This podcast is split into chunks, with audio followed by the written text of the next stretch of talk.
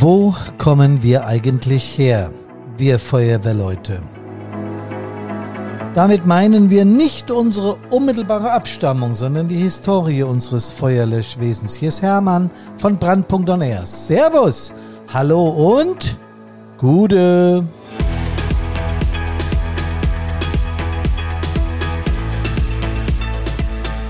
Wir haben eine vierteilige Serie mit der Historie des deutschen Feuerlöschwesens angeschubst und ich kann es gleich dazu sagen. Ich habe heute und gestern die 50er bis 80er Jahre recherchiert, nee, bis 2023 und ich muss zwei Podcasts daraus machen.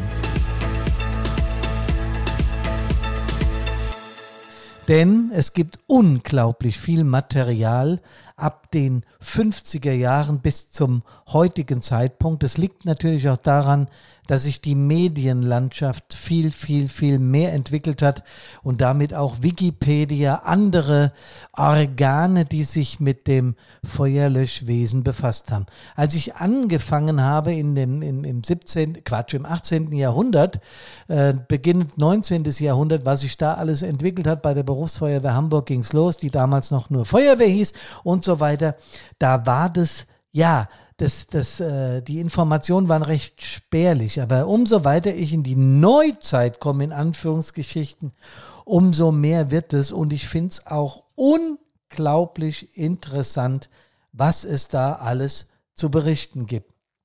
Deswegen geht es heute in der Feuerwehrhistorie im Teil 4 um die 50er Jahre bis Ende der 80er Jahre.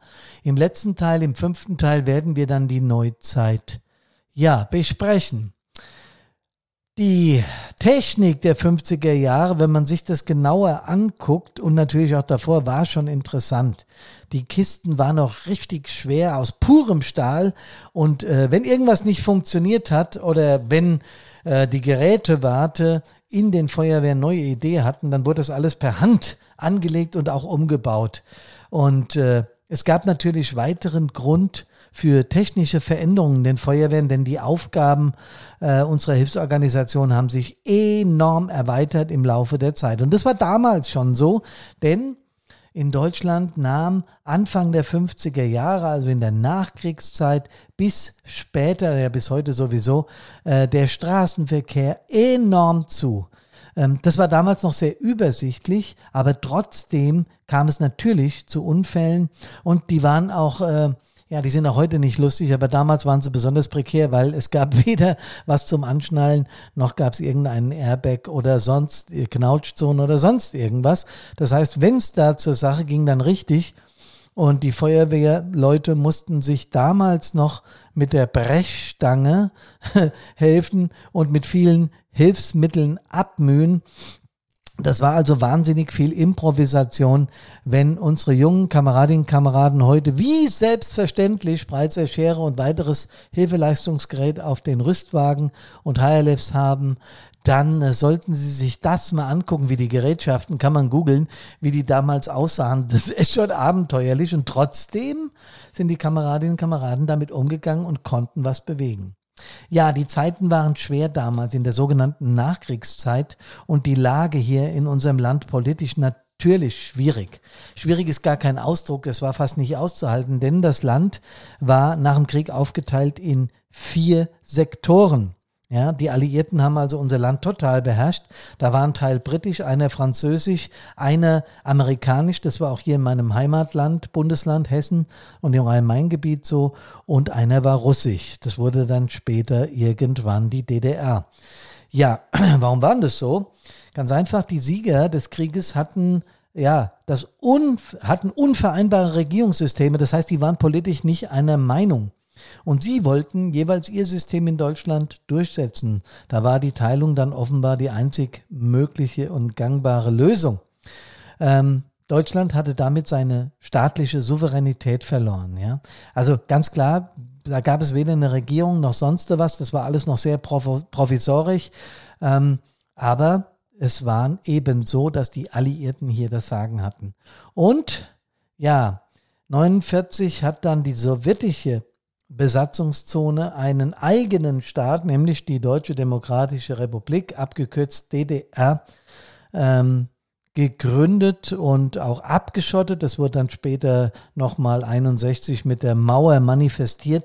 Ähm, und die, äh, die waren da weitgehend, also in der DDR, den Direktiven aus Moskau unterstellt.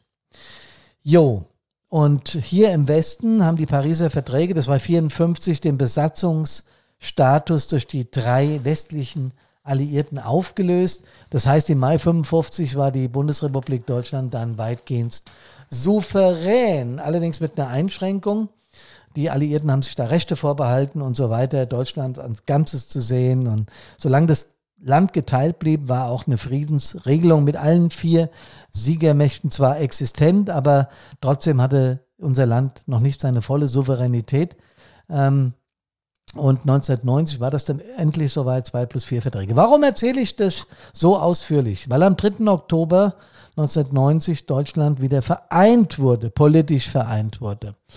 Und diese Umstände spielen natürlich in der Betrachtung des deutschen Feuerlöschwesens über die Zeiträume 50 bis in die späten 80er Jahre eine enorme Rolle, weil über den meisten äh, Zeitraum dieses, dieser Zeitspanne war, gab es eben zwei Feuerwehrbereiche, den in der BRD und den in der DDR. Und das will ich heute auch kurz beleuchten. Ja, im Jahr 53 gab es den ersten deutschen Feuerwehrtag in Ulm. Tja, das war auch Zeit, dass man da mal versucht hat, nach dem Kriegsende endlich wieder eine Gemeinschaft hinzubekommen, die die Feuerwehren immer ausgezeichnet haben. Nach der Militärzeit und dem NS-Staat mussten sich unsere Feuerwehren sowohl technisch wie auch menschlich wiederfinden. Ne? Das ging zum Beispiel los mit der technischen Entwicklung eines sogenannten TLF 15. Ja, Gibt es heute nicht mehr, aber damals gab es es eben, Rundhaube und vieles mehr. Ja, da bei der Alarmierung gab es noch Hornisten in der Feuerwehr, die für das, die Übermittlung von Befehlen und Signale äh, zuständig waren. Da wurden sogar auch Führungssignale geblasen. Ist heute unvorstellbar, war damals aber gängiges Mittel. Ja, irgendwann wurden dann im Laufe der 50er Jahre Sirenen installiert, meistens auf dem Dach von öffentlichen Gebäuden, aber auch auf dem Dach von ganz normalen Wohnhäusern und damit war es dann wirklich möglichst flächendeckend die Kameraden, da gab es ja noch keine Kameradinnen, äh, zu alarmieren und zum Feuerwehrhaus zu rufen. Ich habe es gerade gesagt, der erste deutsche Feuerwehrtag in Ulm nach dem Kriegsende war am 29. Mai 1953. Da kamen ein paar tausend Feuerwehrkameraden aus ganz Deutschland zusammen und das war auch prägend für die Gründung vieler weiterer Verbände, zum Beispiel halt in den Bundesländern, aber auch in den Bezirken, so wie Nassauischer Feuerwehrverband und so weiter und Kreise, also der Landkreise. Ähm, das war alles nach dem Krieg wieder neu aufzufrischen und das haben die Kameraden damals neben ihrem normalen Dienst in der Feuerwehr eben initiiert. Erinnert irgendwie an heute, dass Feuerwehrführungskräfte in Feuerwehren immer, immer mehrere Aufgaben und dadurch halt auch vermehrt Stress haben. Mein, unser altes Thema von Brandpunkt. Ja, als die Feuerwehr dann Ländersache wurden, gab es eben Brandschutzgesetze. Hier in Hessen hieß das das Hessische Brandschutzgesetz, HBKG, hieß es noch lange nicht. Ähm, und 51 trat das in Kraft und es löste das gültige, bis dato gültige Gesetz in ganz Deutschland über das Feuerlöschwesen ab. Denn das war aus dem Jahr 1938 und äh, hatte auch ein, entsprechend Durchführungsverordnungen. Es wurde natürlich Zeit, dass das ja ähm, erneuert wurde. Auch im Osten in der DDR gab es 56 das erste Brandschutzgesetz und die haben, also in der DDR damals im Osten, haben folgende Bereiche eingeteilt. Da gab es zentrale Brandschutzorgane, Hauptabteilung Feuerwehr in der Hauptverwaltung Deutsche Volkspolizei, ja, so hieß es, äh, Bezirksbehörden. Und alles hat, wie gesagt, den, wir haben es damals FOPOs genannt, also Deutsche Volkspolizisten. Und denen hat das alles unterstanden. Und da merkt man auch wieder, dass das natürlich eine politische Dimension hatten. Es gab außerdem in der DDR örtliche Brandschutzorgane. Äh, das, was in den Städten und Gemeinden so abging, trotzdem, Und da standen sowohl die Freiwilligen als auch Pflichtfeuerwehren, denn die gab es damals in der DDR auch schon. Und die einzelnen Brandschutzverantwortlichen und andere mit dem Brandschutz beauftragten Personen der Volkspolizei. Man wollte da keine Unruhe. Ja, und es gab in der DDR auch noch betriebliche Brandschutzorgane, so diese Industrie- und Landwirtschaftskombinate, so hieß es ja damals. Da gab es sowohl Berufsfeuerwehren, Werkfeuerwehren als auch freiwillige Feuerwehren und so weiter.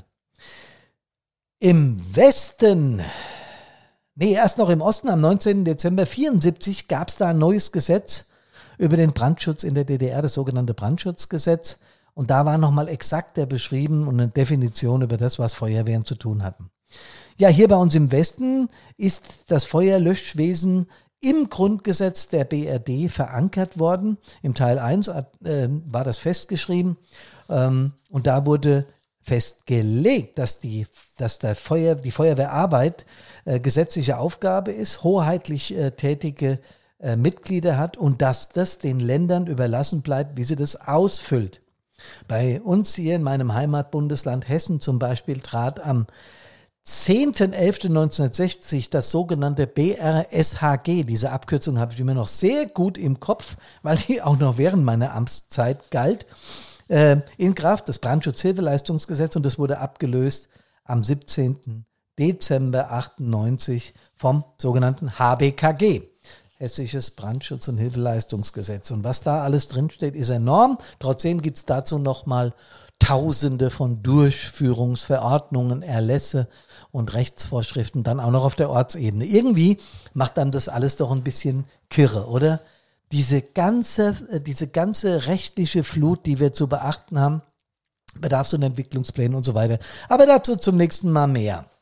Beim nächsten Mal mehr. Wir haben die Ausbildung von Feuerwehrleuten musste natürlich schon immer funktionieren. Ja. Feuerwehrschulen gab es bereits seit 1934, also in der Nazizeit. Und ab 1. April 1949, als die ersten Wirren des Krieges rum waren, wurde die sogenannte Landesfeuerwehrschule, die wurde dann auch ab dem Zeitpunkt so genannt, ähm, dem Träger, dem hessischen Ministerium des Innern angegliedert. Und seit dem Zeitpunkt heißt sie eben auch Landesfeuerwehrschule. Damals fand noch alles dort oben statt, in Kassel bei uns. Das hat sich aber schnell Mitte der 60er Jahre geändert. Es war dann halt äh, klar, dass das nicht mehr alles zu bewältigen war bei der Anzahl von Lehrgängen, die abgewickelt werden mussten. Und da gab es dann auf Kreisebene die Bemühungen, den, die Grundausbildung, den Grundausbildungslehrgang, so hieß der damals, und die Maschinistenausbildung, die heißt doch heute noch so, auf Kreisebene zu verlegen.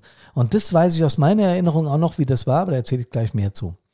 Ähm, Inzwischen haben wir auf der, auf der äh, Kreisebene natürlich Truppführer, Abendschutzgeräteträger, Maschinisten, Sprechfunker, technische Hilfeleistung, Verkehrsunfall und natürlich die Truppmann-Ausbildung Teil 1, was früher der Grundlehrgang war. Ja, und irgendwann wurden dann auch in diesem Zeitraum, also in den Anfang der 60er Jahre, die Städte und Gemeinden wurde der Brandschutz als kommunale Selbstverwaltungsangelegenheit zugewiesen, weil das Land ja gar nicht in der Lage war, das alles von sich aus durchzuziehen. Wir waren also dann in den Kommunen auch Träger der Feuerwehr, obwohl im Brandschutzgesetz natürlich das Land als rechtliche Institution Boss war.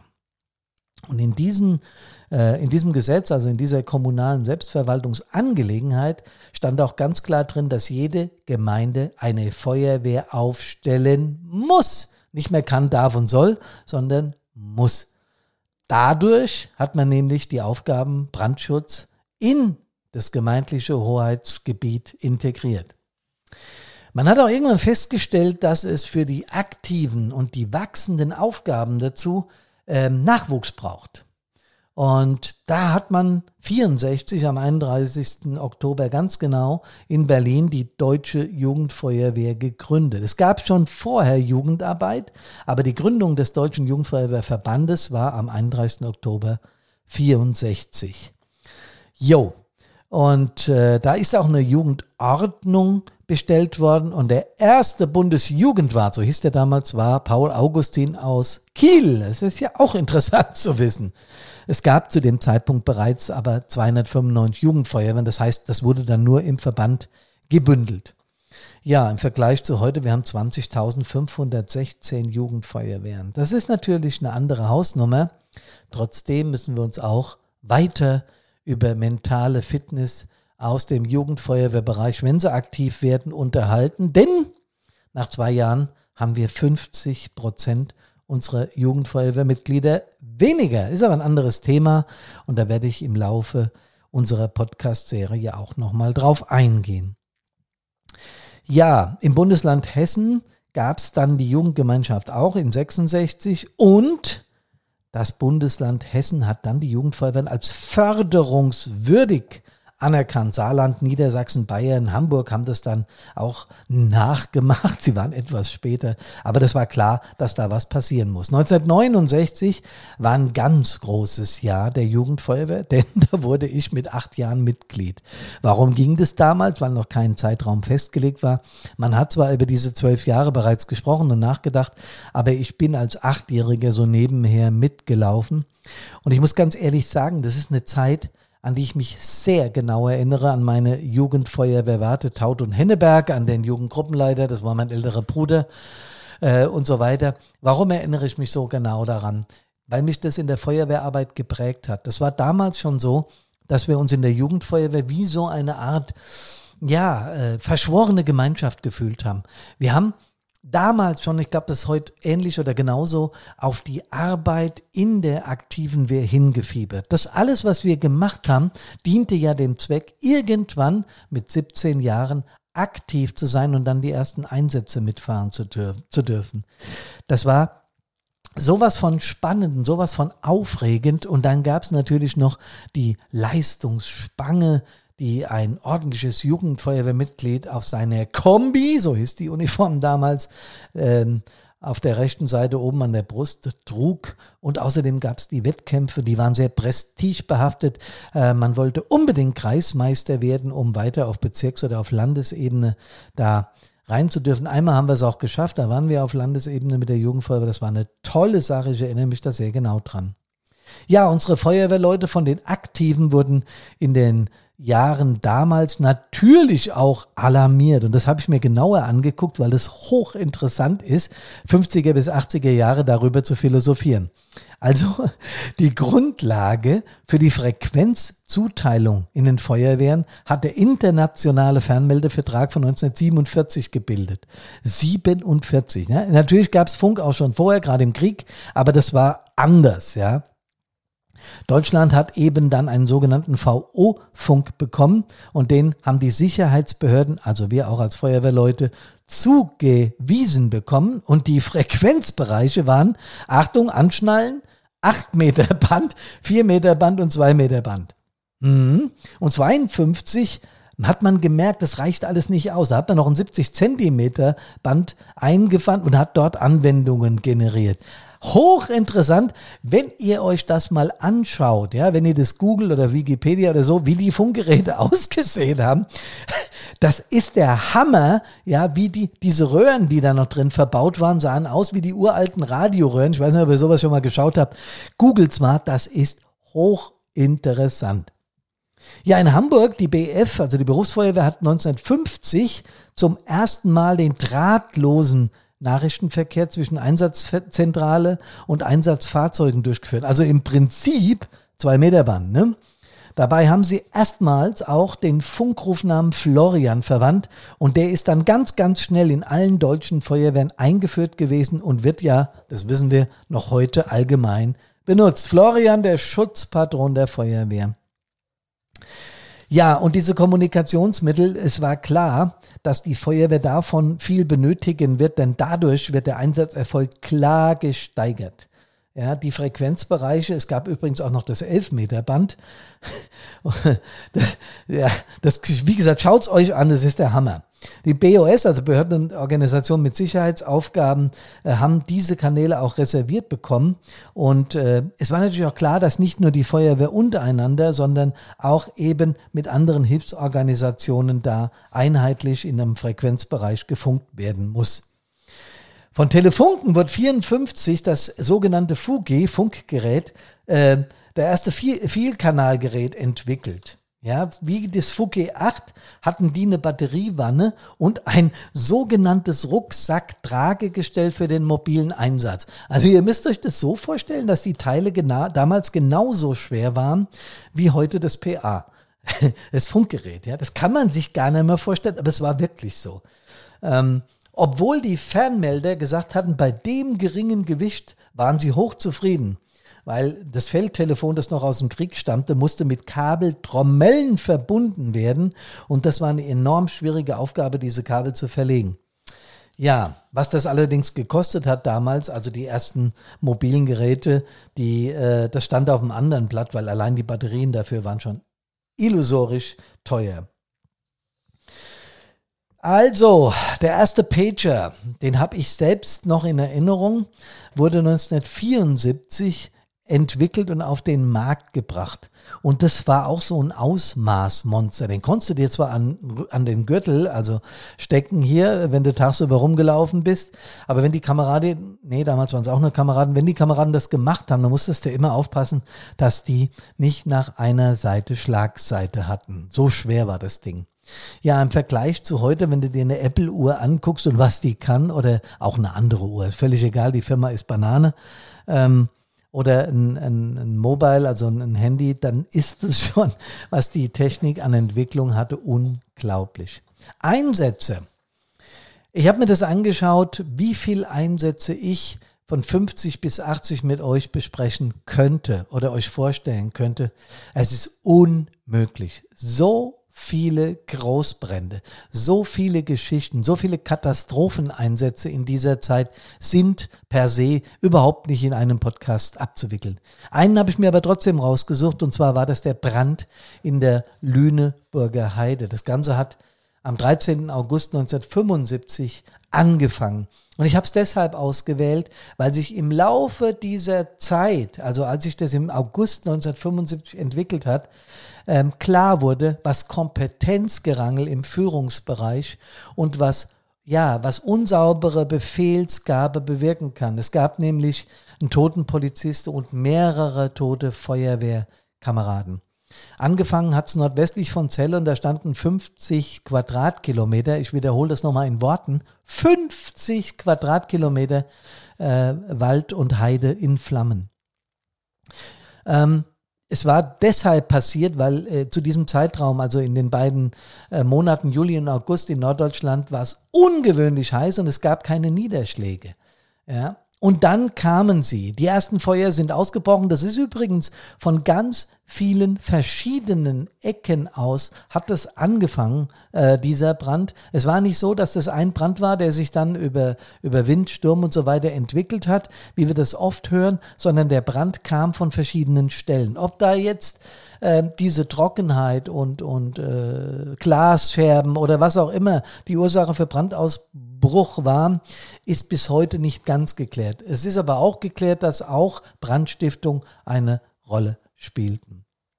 Ja, die Kompetenzschwierigkeiten, äh, die Frage der Zuständigkeiten, das Beharren äh, an der Führungslage beziehungsweise Einsatzzentrale festzuhalten, war ja damals eine Ursache, warum der Einsatz so groß wurde, also warum die Lage so groß wurde. Und äh, man hat da versucht auch Lehren draus zu, zu ziehen. Aber es bestand natürlich auch innerhalb weniger Stunden Zwang zum Handeln. Und der zeitliche Spielraum, der war klein und die Klärung der unter- und übergeordneten Hierarchien zum Lenken der Einsatzkräfte war ein einziges Chaos, so möchte ich es mal bezeichnen. Das war nicht nur in der Lüneburger Heide so, sondern das hat sich an vielen Orten Deutschlands dargestellt. Wie ist denn eigentlich die Führungskompetenz? Wo geht es denn eigentlich hin? Wer hat denn eigentlich wem was und warum zu sagen? Ja, wenn du die rechtlichen Maßstäbe anlegst, dann ganz klar lag die Führungsebene, weil es ein Cut-S-Fall war, beim Land Niedersachsen. Aber es gab auch eingesetzte Einheiten vom Bund, andere Bundesländer wurden hinzugerufen und so weiter und so weiter. Mal ein Beispiel. Der Frankfurter Branddirektor Ernst Achilles, der ist vielen bekannt vom Namen her, weil er ein Urgestein der Frankfurter Berufsfeuerwehr war und äh, ja europaweit oder sogar weltweit Vorträge gehalten hat über Brand. Äh, Brandbekämpfung, über Brandausbreitung, äh, wie man gemeinsam vorgeht bei so einem Ding. Und dieser Ernst Achilles hat sich eigeninitiativ an einem Brandabschnitt dort eingefügt. Das heißt, er hat gar nicht gefragt. Der ist da mit, mit, mit einigen Feuerwehrtrupps, hier auch aus dem Umfeld, wo ich zu Hause bin, und mit Bundeswehrkräften, die er dann angefordert hat, ähm, zur Brandeindämmung dort eingetroffen, hat einfach gemacht. Der hat es zwar ganz erfolgreich gemacht, aber natürlich war das ein sogenanntes Kompetenzgerangel. Diesen Begriff kennen wir auch heute noch aus vielen Feuerwehren, wenn wenn die Entscheidungswege nicht klar geregelt sind. Es gab übrigens da auch natürlich Probleme, was äh, die Kommunikation betraf. Und zwar diesmal nicht in menschlicher Hinsicht, wie ich das normalerweise beschreibe, sondern bei der Wahl der Funkkanäle. Das waren nämlich viel zu wenige. Und dieser Ernst Achilles, von dem ich euch gerade erzählt habe, von der BF Frankfurt, hat dann seine eigene Leitstelle, separaten Funkverkehr mit der sogenannten Leitstelle Hessen eingerichtet. Das ist der Hammer, oder? Also über diesen Brand in der Lüneburger Heide und über viele weitere Großeinsätze mehr aus diesem Zeitraum gibt es auch entsprechende Abhandlungen. Ihr könnt euch das mal anschauen. Das ist unglaublich, wie komplex die Lage damals war und sie war auch völlig unübersichtlich. Es gab Löschflugzeuge aus Holland, die angeflogen sind und haben da unterstützt, aber es war rein organisatorisch wirklich ein komplettes Chaos. Und nochmal, das ist kein Vorwurf an die Verantwortlichen vor Ort. Man hat einen Einsatz in dieser Größenordnung nach dem äh, Krieg überhaupt noch nicht kennengelernt. Und im Krieg waren ja die, diese Befehlsstrukturen der Nazis relativ klar von oben nach unten, ja, diktatorisch. Da gab es da keine Überlegung. Aber jetzt hier musste wirklich auch die Führungseinheiten mussten dazulernen. Ja, Kameradinnen, Kameraden. Die Informationsflut über die 50er Jahre bis in die späten 80er Jahre hat mich dazu veranlasst, einen fünften Podcast Historie anzukündigen. Ich werde den irgendwann in der nächsten Zeit machen. Ich habe das ja so ein bisschen auseinandergezogen. Äh, es wird da um die 1990er Jahre bis zur Wiedervereinigung, aber auch die Themen mit der neuen Generation Z und so weiter geben und die Widersprüche dazu zu den alten Generationen. Ich bin sehr gespannt auf eure Rückmeldung. 50er bis 80er Jahre, später 80er Jahre. Wahnsinn, was da abging. Kommt gesund aus allen Einsätzen nach Haus. Servus, hallo und Gute.